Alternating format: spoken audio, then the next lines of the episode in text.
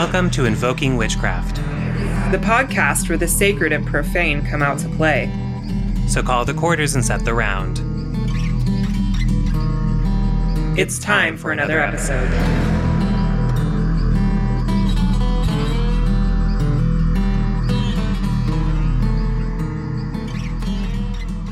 Hello, everyone. Welcome to another episode of Invoking Witchcraft. My name is Britton, and I am one of your co hosts. And hello. Hello, I am Jay Allen Cross. I'm one of your other co hosts. Very excited to be here. And um, we were just talking, and Britton has some very exciting news. There's been mail, there has been miracles, and I want to hear all about it. Can you tell us what is going on in your world right now? Yes, I have to get on my soapbox because it's part of an agreement I made with a saint. So I recently started working with Saint Expedite because I found out his feast day is on my birthday, which is super awesome. And I'm an Aries. And I feel like Saint Expedite has like this real Aries energy. It's like today, today, today, you know, mm-hmm. getting things done. And I petitioned to him recently for a financial situation that I had going on. And the timeline for my financial situation, according to my bank and everything, was going to be like 60 plus 90 days to hear back about my financial situation. I heard back in a week and a half yes. because I was working with Saint Expedite. He literally expedited the process. So I just have to say, like if you need something done, work with Saint Expedite. The dude, like, I trusted the process and just like let it go. And I was like in full acceptance. I was like, if this happens, it happens. If it doesn't, it doesn't. I can take care of it. But when I got the email about my financial situation, everything was like cleared up and whatnot. I was just like, holy shit. Like, dude really works. So he came through and I gave him a full plate of Sara Lee pound cake and red flowers. I don't drink anymore. and I was trying to figure out, like, okay, how do I, because I was going to offer him wine as well. I forgot to buy the wine when I went to the store because I just don't think about buying alcohol anymore. Mm-hmm. So I had my sweetie go and pick up because he was like getting off work and he ran and like picked up a bottle of wine for me. But I just wanted a single serving of wine to like mm-hmm. crack open because you can buy those. Mm-hmm. And instead, my partner bought a whole bottle of wine. Oh, no. I know. So I was like, all right, we got to pour out a glass and just like pour the rest down the drain. And um, instead, what I did, because I couldn't find my bottle opener, mm-hmm. I don't know where it's at. I just set the whole bottle of wine on his altar. And I'm like, yeah, bud, you can just have the whole bottle. Yep. Um, so that worked. But yeah, Saint Expedite is is just utterly incredible. It was a miracle, it was miraculous. And if you are looking to have something expedited or you're in an emergency, I highly recommend working with Saint Expedite. He's very easy to work with and like direct to the point, gets it done. And the main thing with Saint Expedite is to like, you make the bargain, you follow through on the process. Because if you don't, very often he can take away what was given to you. Mm-hmm. So Absolutely. that's been my experience. And it was really cool. Like, I've never, this is my first time working with a saint, and to just have it like boom, boom, boom come through, it was incredible. So that's what I had to share. Uh, that is so wonderful. And I think that that's really important too for a lot of our listeners to hear about is they're always worried about kind of offerings. And, and we're going to kind of get into that with today's topic as well as, as offerings. But people don't realize that public God, the word is not proselytizing, but like you, you know, go, going out in public and and saying, you know, the saint helped me, and you know, spreading the word, spreading their name, and things like that is often an offering. So in a lot of cultures, um, when a saint will come through, people will like throw parties for them as an offering, or or throw parties in order to try and get them to come through um, for something or another. So that kind of in public recognition of something that the saints have done for you um, is is often really really well received by them. Now, of course, some of the saints are more shy. Other ones are like, "Yeah, you better tell people about me," um, mm-hmm. which is good.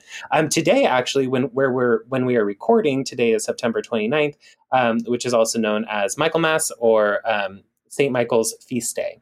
And so while we're here, I'm going to give a shout out to St. Michael, who has actually been very instrumental um, in helping me through a lot of things and providing a lot of miracles.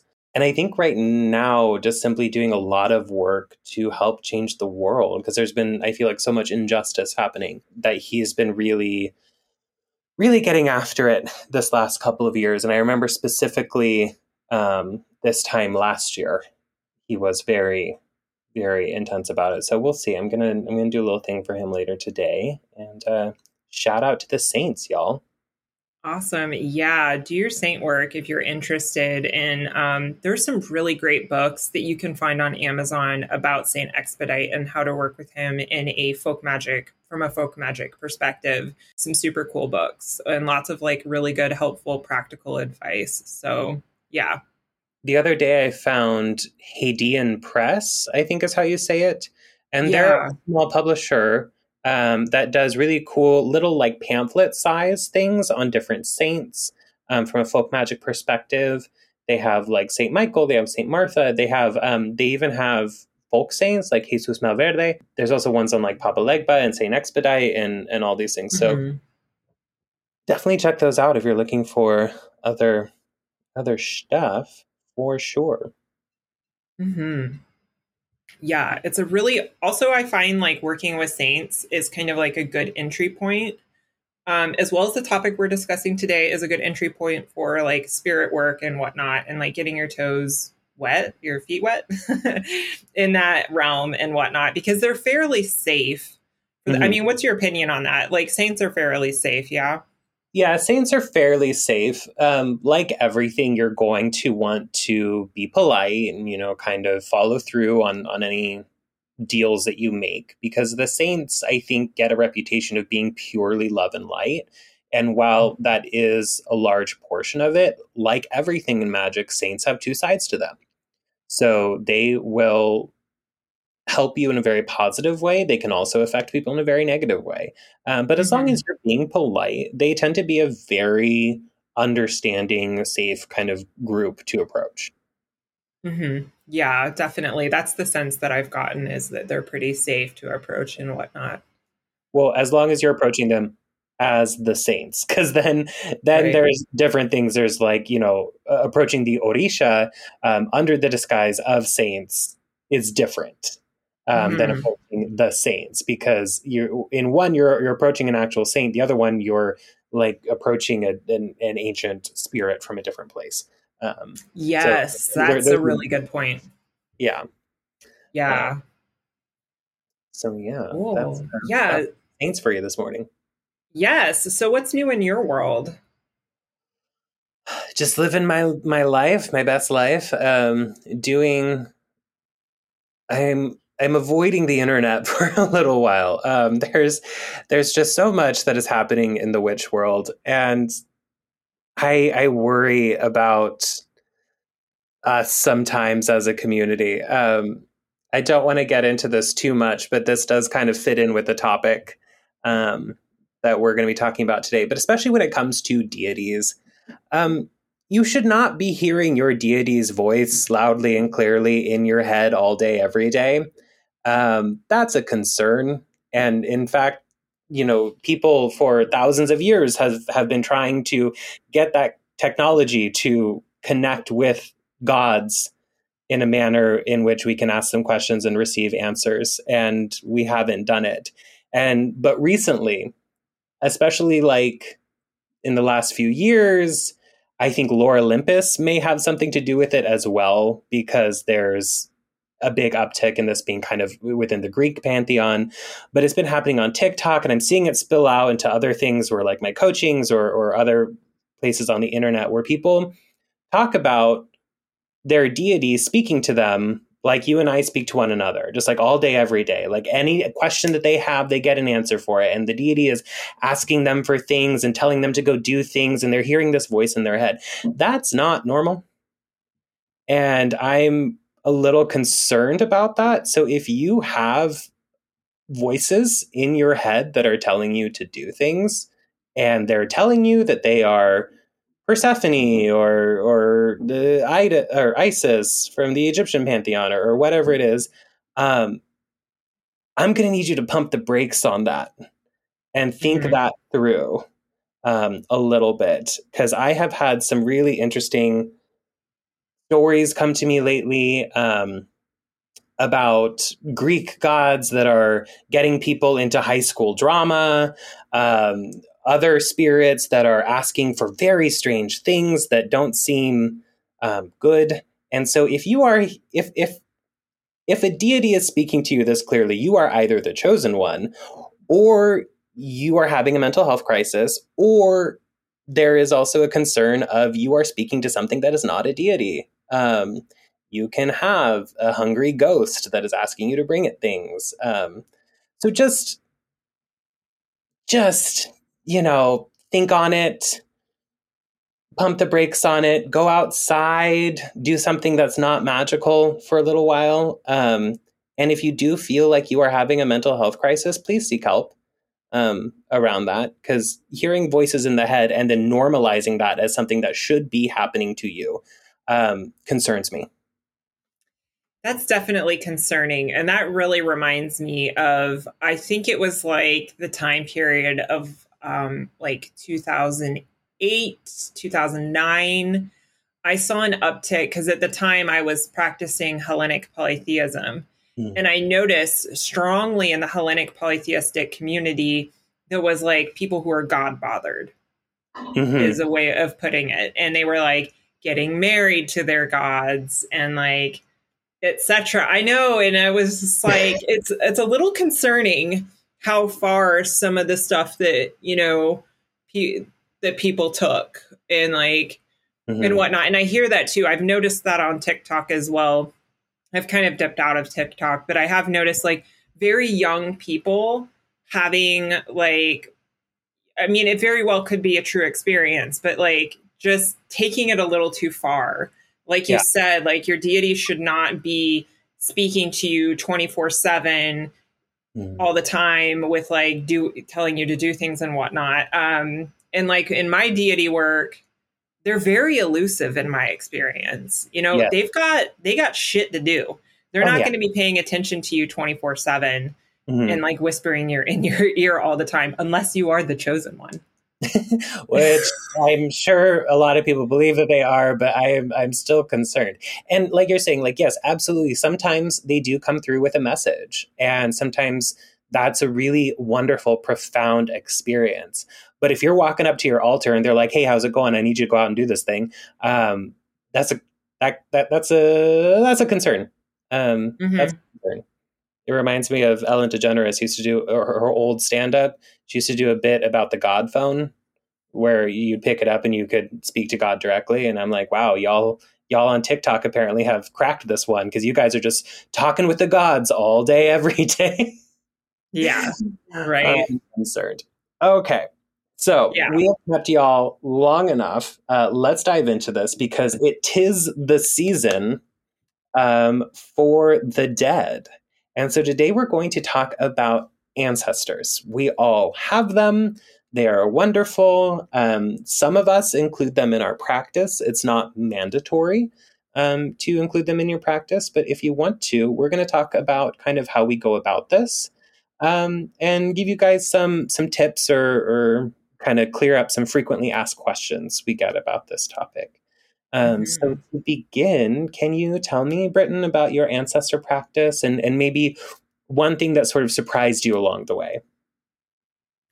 Yeah, so I started early in my practice with ancestor work because I was taught that that's kind of like one of the foundational things that you begin with um, is like honoring your ancestors. So I did it pretty early on. Um, and at the time that I had started my ancestor practice, most of my ancestors were unknown to me. So mm-hmm. I just erected an altar um, with like a skull to represent the dead and candles and water and whatnot, and would pray to them daily um, and just ask for connection, ask that they, you know, come into my dreams to communicate with me because dreams are like the best avenue of contact for me personally. Mm-hmm. And one of the things that really surprised me was I was in, I don't want to say that I was in a witch war, but I was having, I was having a little bit of difficulties with uh, someone in particular. And um, they spiritually attacked me through a dream. Mm-hmm. And in that dream, um, I had a granny help me. Mm. And she protected me in the dream. And I knew kind of intuitively within the dream that this old granny approached me and helped me. I was like, this is an ancestor. This is a ancestor going way back. And I was just like really surprised that they came through and that they had my back. So I mm. knew I had this like a layer of protection that they could catch things for me before it got bad. So they were kind of like an alarm system um, that you know, was like connected to me and whatnot through ancestry. So that was kind of like one of the surprising experiences that I had. I and the other thing too was is when diving into ancestor work, I would have um you know, they don't, like we were talking earlier about deity work, I wouldn't have them just like speaking to me. I would speak to them, you know, in prayer, just like freely as though I was having a conversation to them. But it's, I didn't experience it as them being like having a conversation back to me. It was like a lot of body feelings. Yeah. So, one thing, yeah, you know, so one of the things that I experienced was having like um, uh, phantom smells of food mm. or cravings for food that I otherwise would not crave. And it was an indicator of an offering to make to them. So I would get like an overwhelming craving for like chocolate cake, you know? And I'd be like, that's not, you know, something that I've been thinking about. So it would just like drop in. And so I knew what to make as an offering to them. Yeah. Love that yeah, that's an excellent way to kind of describe it. Cause like sometimes it's like um, a feeling of warmth or like um, a feeling of understanding or like something like that. It's a little less like, okay, so we're going to tell you this now. you know, um, so I, I like that you bring that up, and I also really love that you bring up the fact that sometimes you don't know who your ancestors are. Yep, and that is okay when it comes to this work. You may not know who they are, um, and a, a great joy of ancestor work that I have found is the journey of finding out who mm-hmm. they are. Mm-hmm. Um, because sometimes it can be surprising. And there's a lot of ways to go about it. We now have DNA kits that will tell you exactly where you're from. Uh, we now have, uh, like, I do a lot of my genealogy through ancestry.com where I've uncovered a lot of really exciting things. Um, so, yeah, if, if you don't know who your ancestors are, the journey to find them can be part of your ancestor work and a really beautiful part of it. And in the meantime, you know, you can set up just kind of like an arbitrary thing, like you're talking about putting a skull there as a sign of kind of those who have passed on to the other side. Um, lighting some candles and again being very specific about who we're trying to contact you know the mm-hmm. ancestors um, and going forth with that. So i think that's beautiful. I think that's wonderful. My ancestor practice has been has been interesting. Um, like all things it goes through phases with me.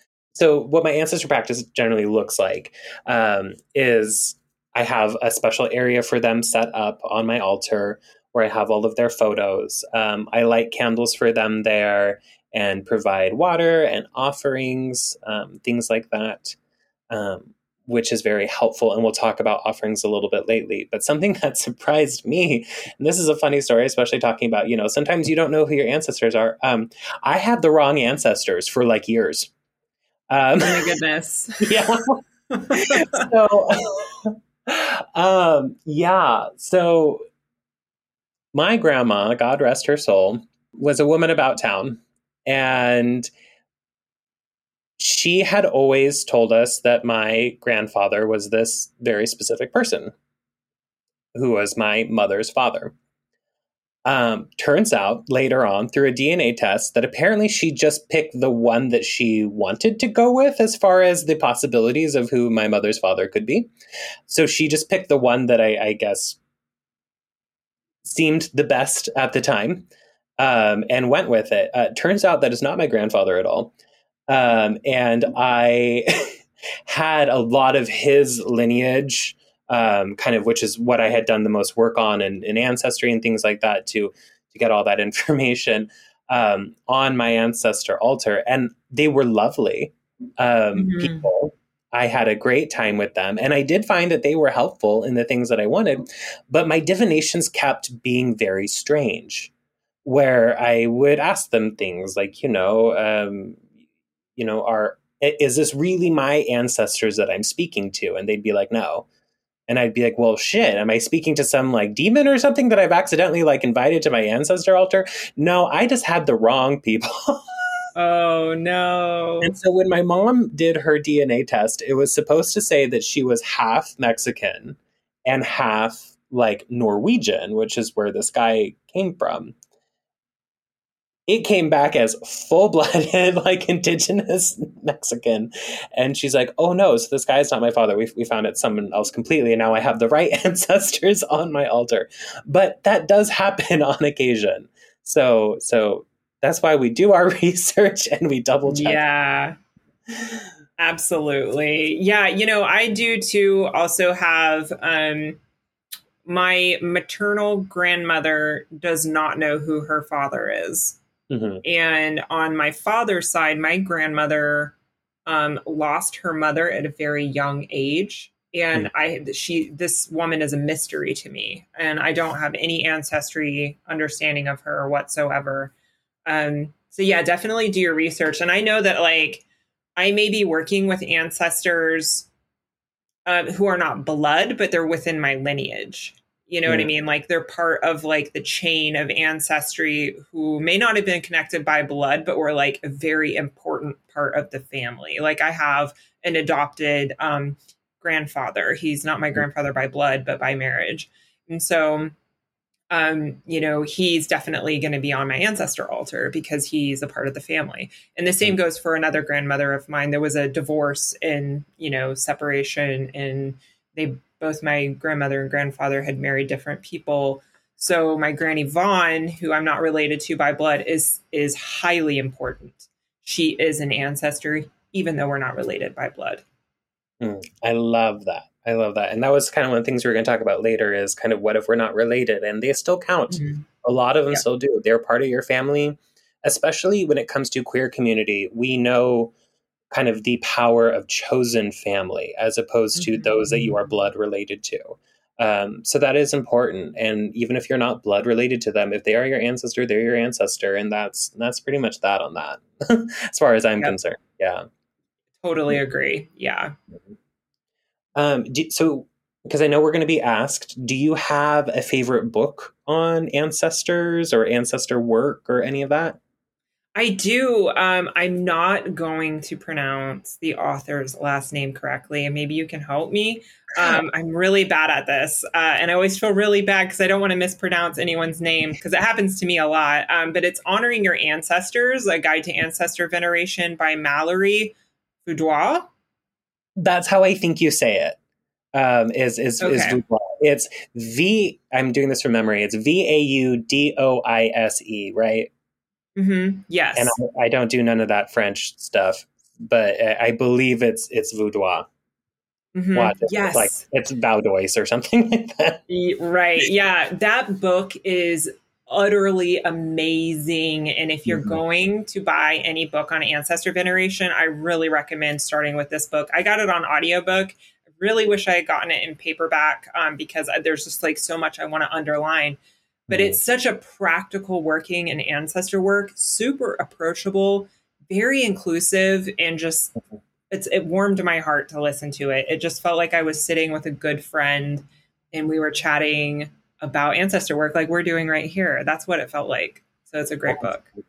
Well, and it covers so much ground that yes. you would expect it to be a really big book, but it's actually a very short book. It's it's a small little um, kind of carried around, stick it in your bag sort of book. So it's very digestible, but it really changed a lot of how I approached ancestor work and also helped me to clarify why we did the things that we did or, or why we approach this work the way that we do. Um, is was really nice. So so that is actually my pick as well for my favorite ancestor working book. So highly recommend it. Check out uh, Mallorie. I'm hoping your last name is Vaudois um, because that's how we're saying it. But yes, honoring your ancestors is an excellent, excellent book. Hmm. It's so good. Yeah. So if you're looking for a book, that is the one we recommend. Totally. So let's dive right on into this here uh, because we have some stuff to cover, some some big questions.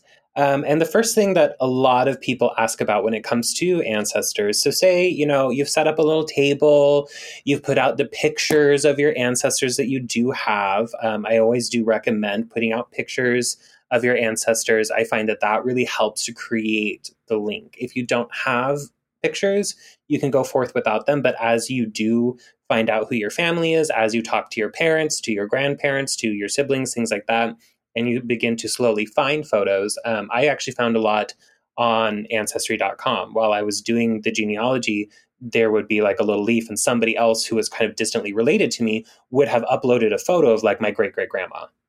Um, wow. So you can find a lot of that stuff. And on Ancestry too, I was finding things like, um, well, turns out these were not my ancestors, but I was finding out really cool things like um, um, their their check in when they immigrated from like the UK into the United States, like their check in at the place where they docked and like their signature and like the manifesto of the ship and all that stuff. Like you can find all these things.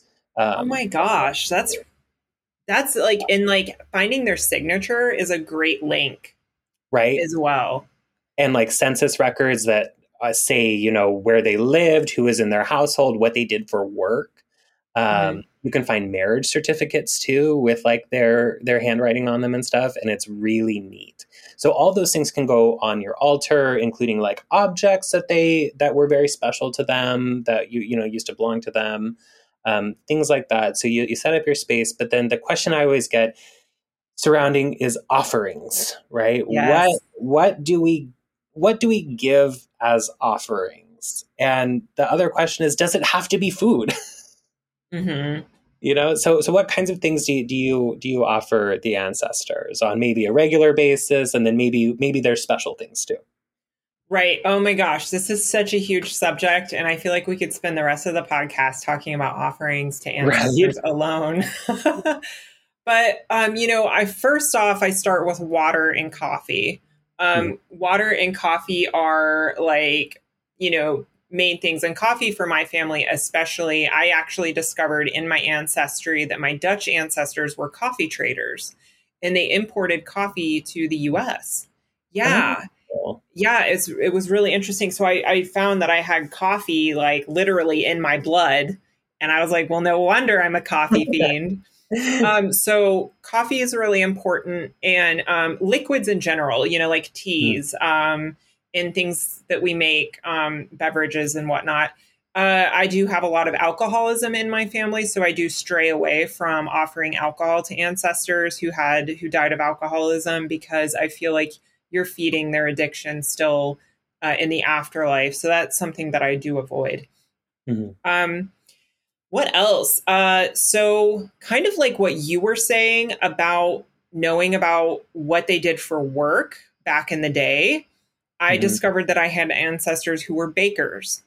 So, doing the act of baking bread mm-hmm. or baking a pastry or a cake or something and making that as an offering is something that's like connected to them and is like a ritual act. So, I actually have some sourdough starter going in my kitchen right now, and I'm doing that as a part of my ancestor veneration.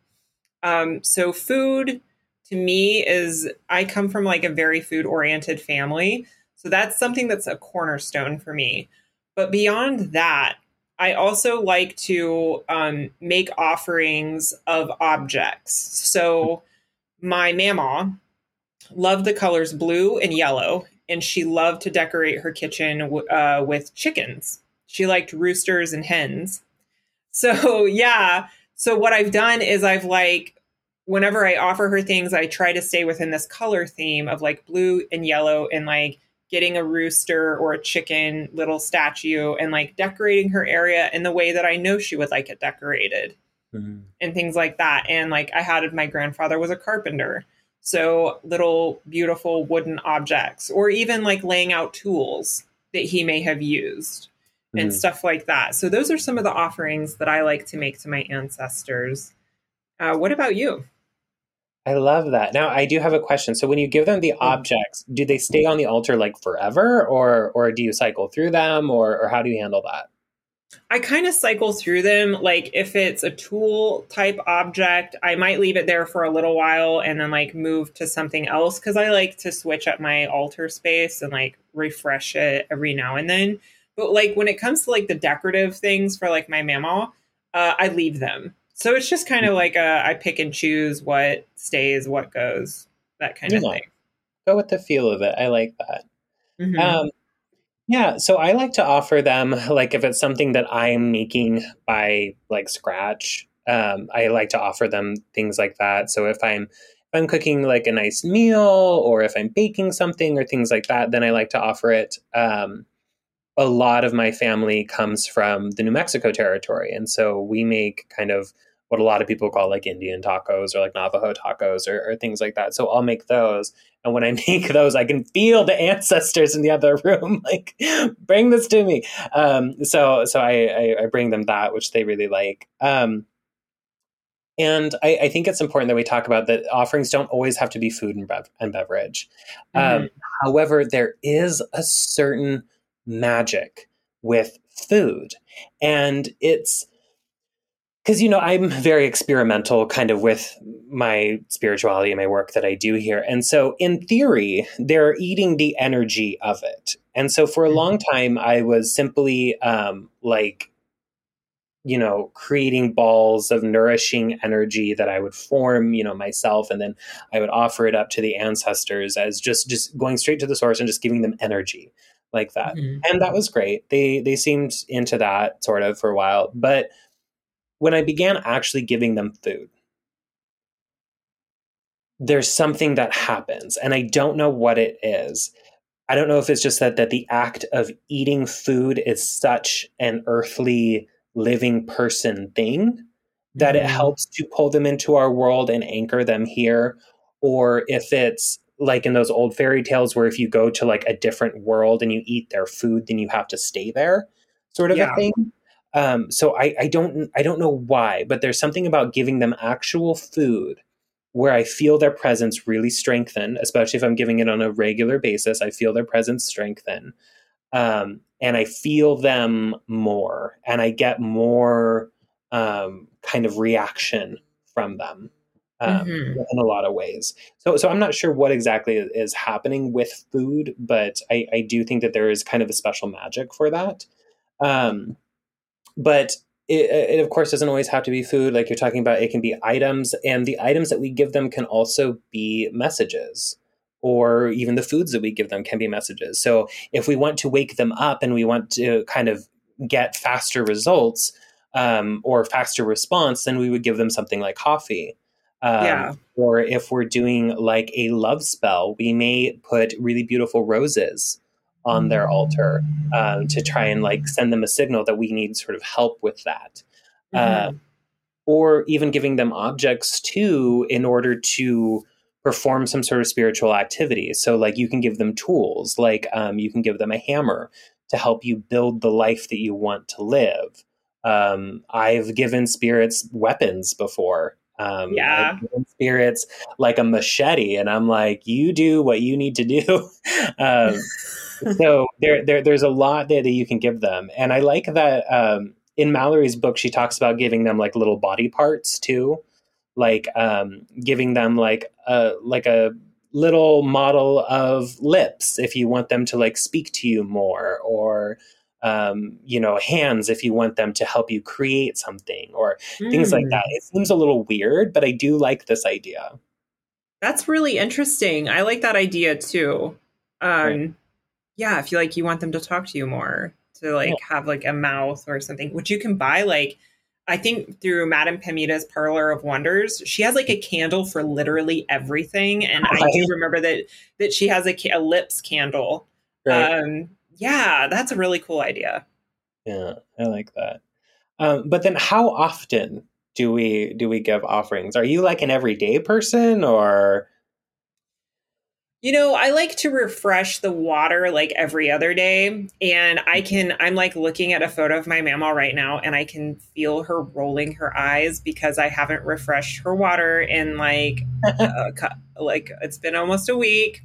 Um, so I need to get on that. It's just been a super busy week. But, um, you know, I do offerings like once a week. Um, I try to refresh water every other day. Mm-hmm. Um, and then about once or twice a month, I do share part of a meal with them. Um, mm-hmm. And especially like during this season, spooky season, the veil is thinning. I like to do it more frequently um, because I feel like there's more ancestor activity going on. Mm-hmm. Um, so that's kind of like my um, uh, ritual around uh, giving them off. Totally. That makes a lot of sense too. And like, I know that a lot of people are very into this idea of like, the water has to be changed every single day. You have to give them offerings every single day. Um, I've never really found that to be super true. And I like to stay away from any sort of spiritual schedule that requires you to do something every single day just because mm-hmm. I don't feel it's realistic. Um, yeah but yeah, I, I, think I think feeding them like once a week, changing the water every couple of days, and of course this depends on your tradition as well. So if, if you're following an ancestor tradition, um, do do what they say, not what we say, because because certain certain times have have or certain paths have certain rules. I've also read in different paths too that you're supposed to leave the water until it becomes like white and cloudy, because um, that's like a sign of of their presence or something. And I oh but I also think it kind of depends on what part of the world that you're in, what your source for the water is, that things like that will happen. Um, mm-hmm. Like I've also been told too that, like, oh, you can tell if your spirits liked your offerings or not because the food offerings that you give them that they liked will simply just dry up and they won't mold, but the ones that they don't like will mold. But I'm like, all the people I saw talking about that all lived in very hot, dry climates. Right. And I'm like, yeah, but if you live in a place like Hawaii or Florida that's like super humid, that shit is probably going to mold yeah. real fast. Like VHS tapes mold over there. Like, it's not seriously. I grew up in in well, I grew up part time on the Big Island of Hawaii, and your your VHS tapes you would have to take special care of them because they would mold um, with all the humidity. Uh, so it's I, I don't think it's it's that easy to tell. Um, right. There's also the equation of pests, you know. Um, so I left out uh, staying with my blue and yellow theme with my mama. I left her a lemon donut with blueberries on top. Mm. And I got fruit flies after a couple of days. You know what I mean? So it's like I like to leave my food offerings out for um, a day or two. I think mm-hmm. that's like a good enough amount of time. If it's like something super sweet like chocolate cake, you can leave it for a little bit longer because the sugar acts as kind of like a preservative and it doesn't go as bad as fast. Yeah. Um, but when it comes to like, you know, I made a soup offering recently. I only leave that out for like a day because it's yeah. just too too liquid, too perishable. Yeah. Absolutely. Yeah. So that's that's kind of a simple way to go about it. And I I always tell people too to treat the ancestors as if though they in any spirit whether you're like you know speaking with a ghost or whatever like they are a living person. And so you know you're you're not just going to leave a stanky you know plate with them. You're going to take it. You're going to do something with it. Which mm-hmm. kind of brings to our, our next part is is how do you dispose of your offerings especially like food offerings when when they're done with them? Do you, do you have a s- specific way of going about this I want to give you a cheeky response that I know that you would be like, what the hell? I take it in the backyard and I bury it. no, I don't. Cuz I I love your one of your quotes. It's like if you have Aunt Brenda over for dinner, you don't take her leftovers and bury it in the backyard because that's weird. That's weird. That's super it's really weird, y'all. Um, I throw it in the trash or yeah. in the compost. Yep. Just be normal, y'all. Be normal. um, and same thing too. Like if I if I give Aunt Brenda a glass of water, she doesn't keep the glass forever. Like, and that's yeah. the thing that I see people talk about a lot that they're like, well, once you give them an offering in a glass and that glass is theirs forever. And I'm like, is it? Because that doesn't make a lot of sense. Um, mm-hmm. However, if you do like purchase them a special glass and are like, this glass is for you, well, then yes, then it is. Um, yeah. But if you're like, hey, y'all, would you like a glass of water? Um, that's that's different. So, and again, if your if your specific tradition or lineage says something different, follow that. But I think we can relax. Once, you know, your ancestors are finished with whatever it is you've given them, you can throw it in the trash um, because they're done with it. And mm-hmm. you cherishing their leftovers, it just gets weird after a while. It really does. And, you know, I got to say, that's one of the biggest questions I receive is like how to dispose of offerings and whatnot. And it's just like compost or trash. super simple. Yep. And you can do so reverently, like thank you food for being this wonderful offering to my ancestors and slide it into the trash. You don't have to just like yeet it from your house, but you know, you you can just be just be reverent with it a little bit. Um and I think this plays into I'm going to skip down here a little bit for time's sake. Um, kind of the next section of kind of ancestor taboos because this idea because sometimes you'll be in a group full of people and you say something about throwing the the offerings away, and people will gasp and tell you that the ancestors hate you and that they're coming to get you and all of this stuff. It's considered very taboo. And so I think we should kind of discuss ancestor taboos, things that we get told a lot not to do, um, things that we're told that if we do them, then our ancestors will run away. Um, so, eh, where where should we start with this? Do you think? What, what's one I, that you've well, t- uh, two of them, but I'll just start with one for now. Is is having living people on your ancestor altar, like photos of them. Mm-hmm. Uh, so it's like if there's a photo of my mama and my dad, I don't have my dad on my ancestor altar because he's still living. Yeah, God bless him. Yeah. Um, so that's just one thing. It just feels really weird. You know what I mean? Because it's like mm. an altar for the dead. So, you know, why would you put a living person on there? And yeah. I've heard, and I think you shared this with me, is that it it's thought that it could bring them a speedy death. Um, yeah. and whatnot. So it's just sort of that's one of the taboos that I I follow uh, mm-hmm. with my ancestors. Yeah, yeah, that's one that I follow a lot too. Um, is is just and I find a lot of time it's it's unnecessary, and you can absolutely just like make a copy of a photo, cut out the person that you are, especially if the only photos you have of them are in groups. Mm-hmm. You know, you can you can kind of make a copy, cut them out, frame that if you want, or kind of put it on the altar as you see fit um, until you can find another one. But I I do like to stay away from having living people on the ancestor altar. Um, it it it just concerns me a little bit because it's the land of the dead, and then you're like, great, I'm going to put this person in the land of the dead. Um, yeah. There's and spirit often speaks in symbols. That's what a lot of witchcraft is: is speaking to spirit through the symbols that we are enacting through the spell.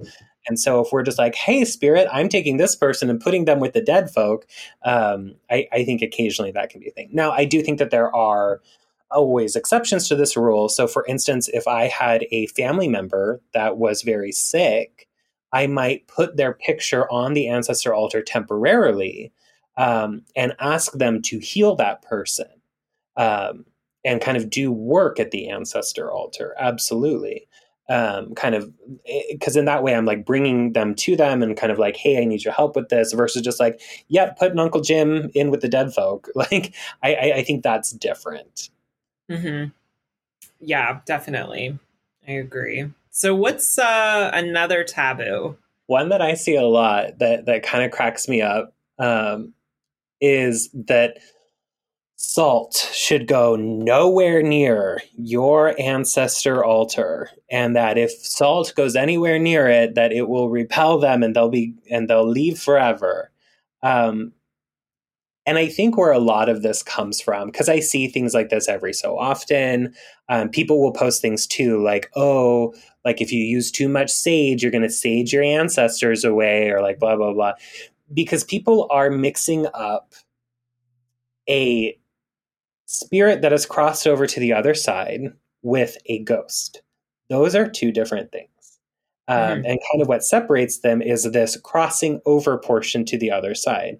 Whereas a ghost will be someone who has died and stayed here versus someone who has gone on to the next place, which is where the ancestors are. These are two very different things. Ghosts and ancestors are not are not the same, um, or at least they're not supposed to be. if you have an, an, ancestor that is stuck on this side, then they need help to go over and join the rest of the ancestors, and you can do that work. Um, but your the ancestors that are hanging around are not ghosts. Um, and ghosts, those ones who are stuck here, earthbound human spirits, are repelled by things like ghosts or certain um, cleansing herbs will send them away. And so, if whatever you are speaking with at your altar um, is, you know, flees at salt or, you know, let's say sage smoke or whatever, that's probably not your ancestors. Though, of course, every tradition is going to have their own taboos for this. So, like I said 15 times during this, if if your lineage says something different, fine, go with that. But um, it, actually, in Mexican culture, on Day of the Dead, it is um, often tradition to put a little dish of salt on the ofrenda um, because it is to keep away the other spirits that may come and try and take part in in the um, in the offerings.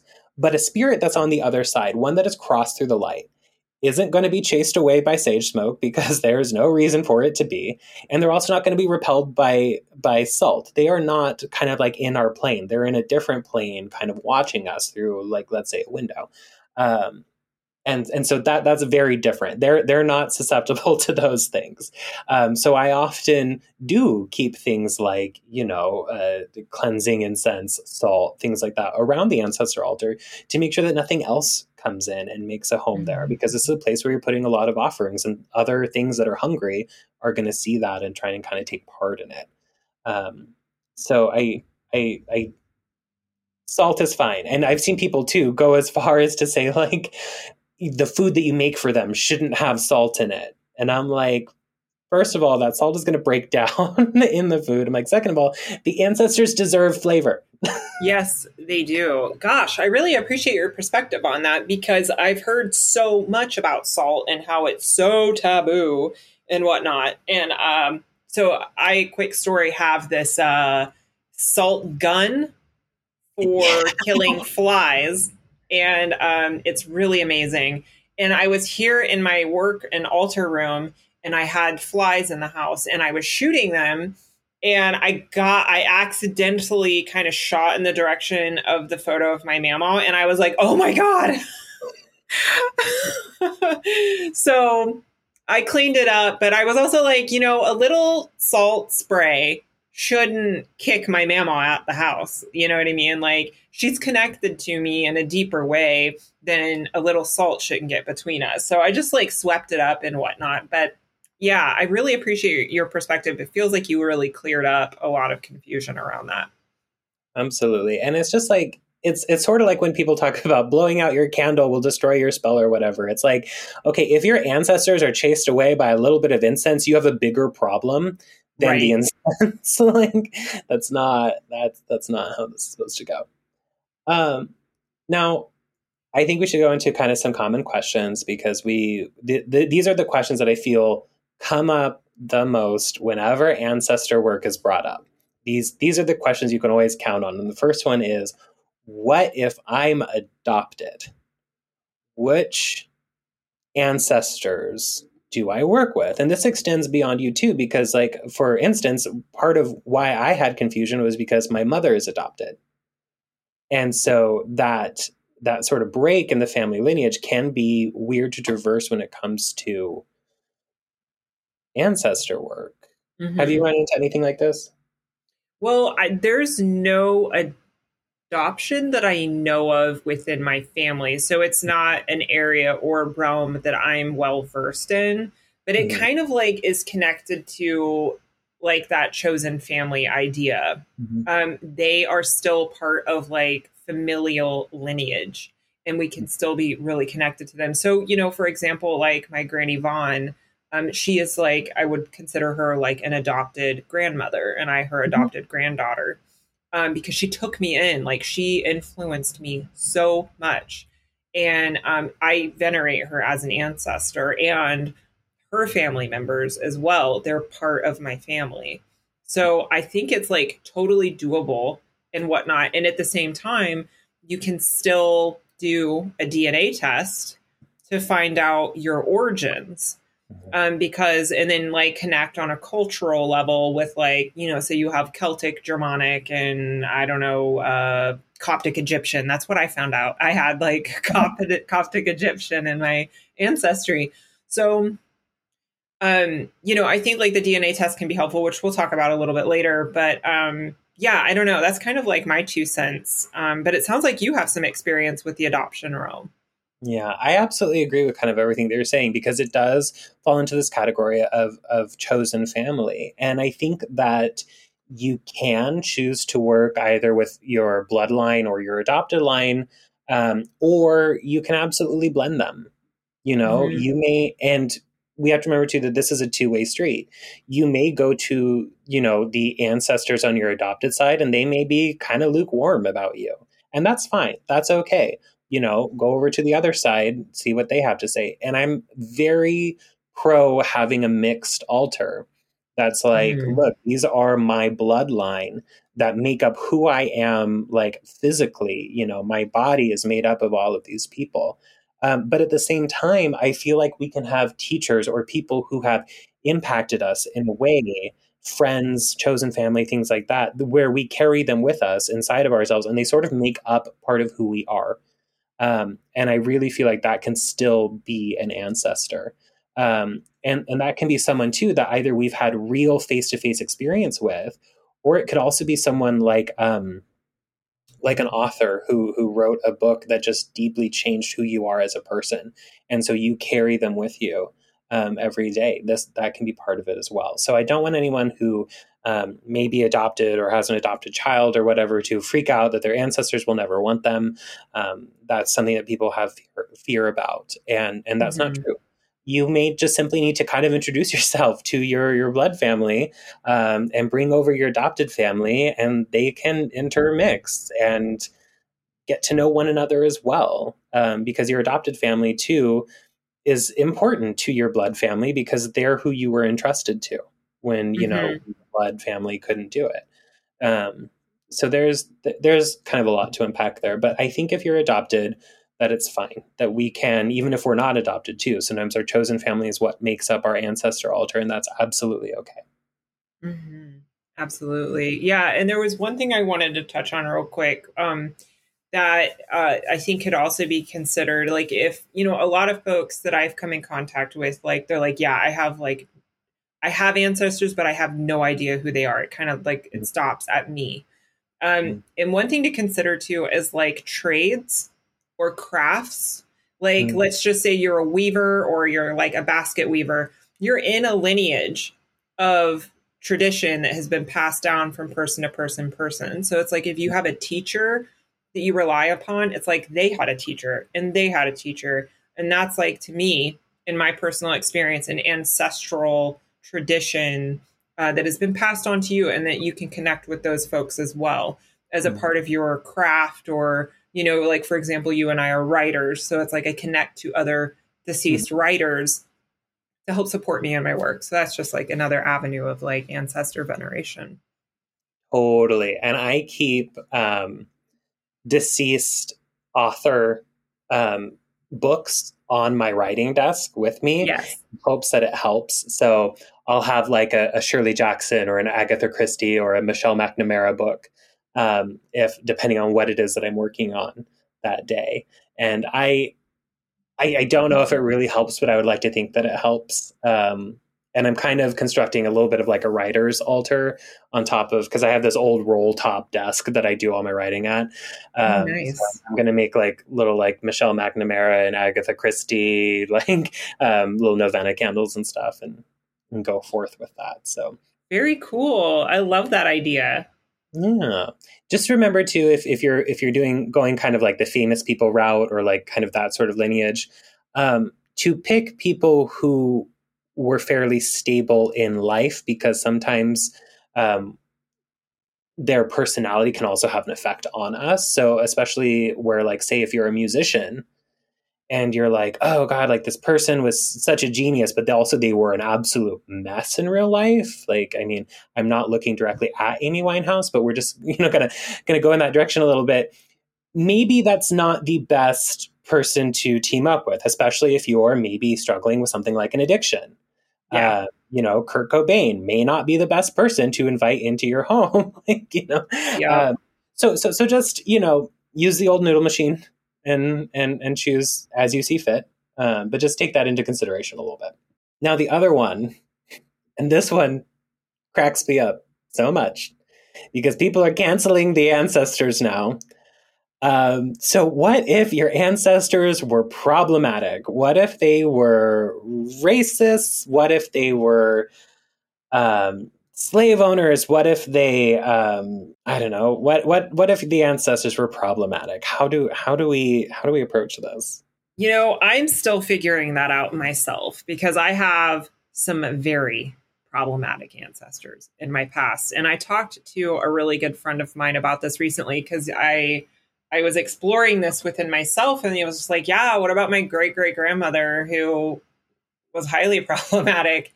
and uh, what to do about her. And my friend made the suggestion because she was like also kind of going through this as well, kind of like, okay, what do we do about them and whatnot? And she was saying like when they pass on to the other side, they transform. And mm-hmm. it's not to say that they're completely absolved of all of their mm-hmm. their shit. Um, but there's like an elevation that could potentially happen and perhaps they come to the realization um, that they were problematic and maybe they're making their amends in their own way. I hope that makes sense. I mean, I I can't know for sure because we just don't know what's on the other side until we get there. Um, but I think that there is like a transcendence that happens for mm. the ancestors and whatnot. So that's kind of what I feel. And I think it's also uh, responsible on our part as the um, living to carry on the work of making amends and having living amends um, to not perpetuate destructive harmful behaviors and that that can be part of the healing process is to not spiritually bypass that shit and like face it and be like okay this is the reality and like taking care of it so yes i think that's so important to actually do kind of like that alchemy of, of turning that hurt into something positive or healing it or, or or doing some sort of transformation on it. I think that's so important because like as you're talking about, sometimes on the other side, once they have that different view, they realize what they've done. And I've actually had very problematic ancestors kind of show up very strongly in a very positive manner because they're trying to fix what it was that they did in life by being helpful here now. Redemption is a thing that exists. And if we just go, nope, you you born in 1880 do not live up to modern standards of wokeness, I'm going to now ignore you. No healing can happen. No healing happens for you, no healing happens for them, and no healing happens for your family. Yep. So we need to be open to letting them fix their mistakes from the other side because not only will that heal them, but it will heal you and it will heal your entire family. Now, that is not to say, though, that if you had an Uncle Fred who was a massive serial killer, um, that's that's maybe a different story. That's maybe an energy that you do not want to invite in. Um, in which case, we're just going to simply, you know, if if you have a problematic ancestor that keeps trying to show up um, and there's someone like that that you're like oh no this is just dark energy you can ask your other ancestors to deal with them. Um, hmm. there's a lot of advice going around online like you should do a, a, binding spell on your ancestor and i'm like that's not how any of this works. Um, just ask your other ancestors to deal with them. But i think we need to remember that redemption is a thing and sometimes redemption is hard and it takes some work and it takes some processing, but it is worth it because that's what we are here to do first and foremost when it comes to ancestor work is we are here to help the ancestors and by helping them we help ourselves. Yeah, you know, it's almost like they were once living people and maybe they fucked up a couple of times. Absolutely. Absolutely. Mm-hmm. So I think that that is kind of a beautiful note to end on here that we all have room for redemption even after death. Um, so keep that in mind while working with your ancestors this spooky season. And remember do witchcraft. Do it. Support for this podcast comes from our listeners. If you would like to support Invoking Witchcraft with a one time donation, please go to invokingwitchcraft.com backslash donate.